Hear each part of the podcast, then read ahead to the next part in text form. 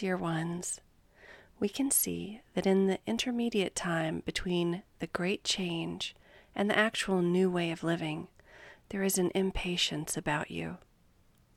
You wish to know that all of this is for a reason, a purpose. We can tell you that one way to enjoy this change is to envision your favorite fantasy or science fiction program and imagine not just the technological advancements or the environmental advancements, but the relationships and how they will be. When you wish for a better future, what do you wish most for? We think it is for a more relaxed and even fun way of life. And yes, you will all have it. And so the thing to do now is to imagine yourselves into the time you most want. What will you be doing in that future of yours?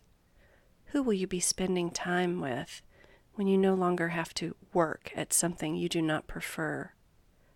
What activities will you consider fun? What about you has changed physically and mentally? When you imagine such a future rather than thinking about the fun aspects of the past, you are actually creating it. And the more you all participate in this imagining, the more quickly it becomes real. We think you will all enjoy this, and we thank you.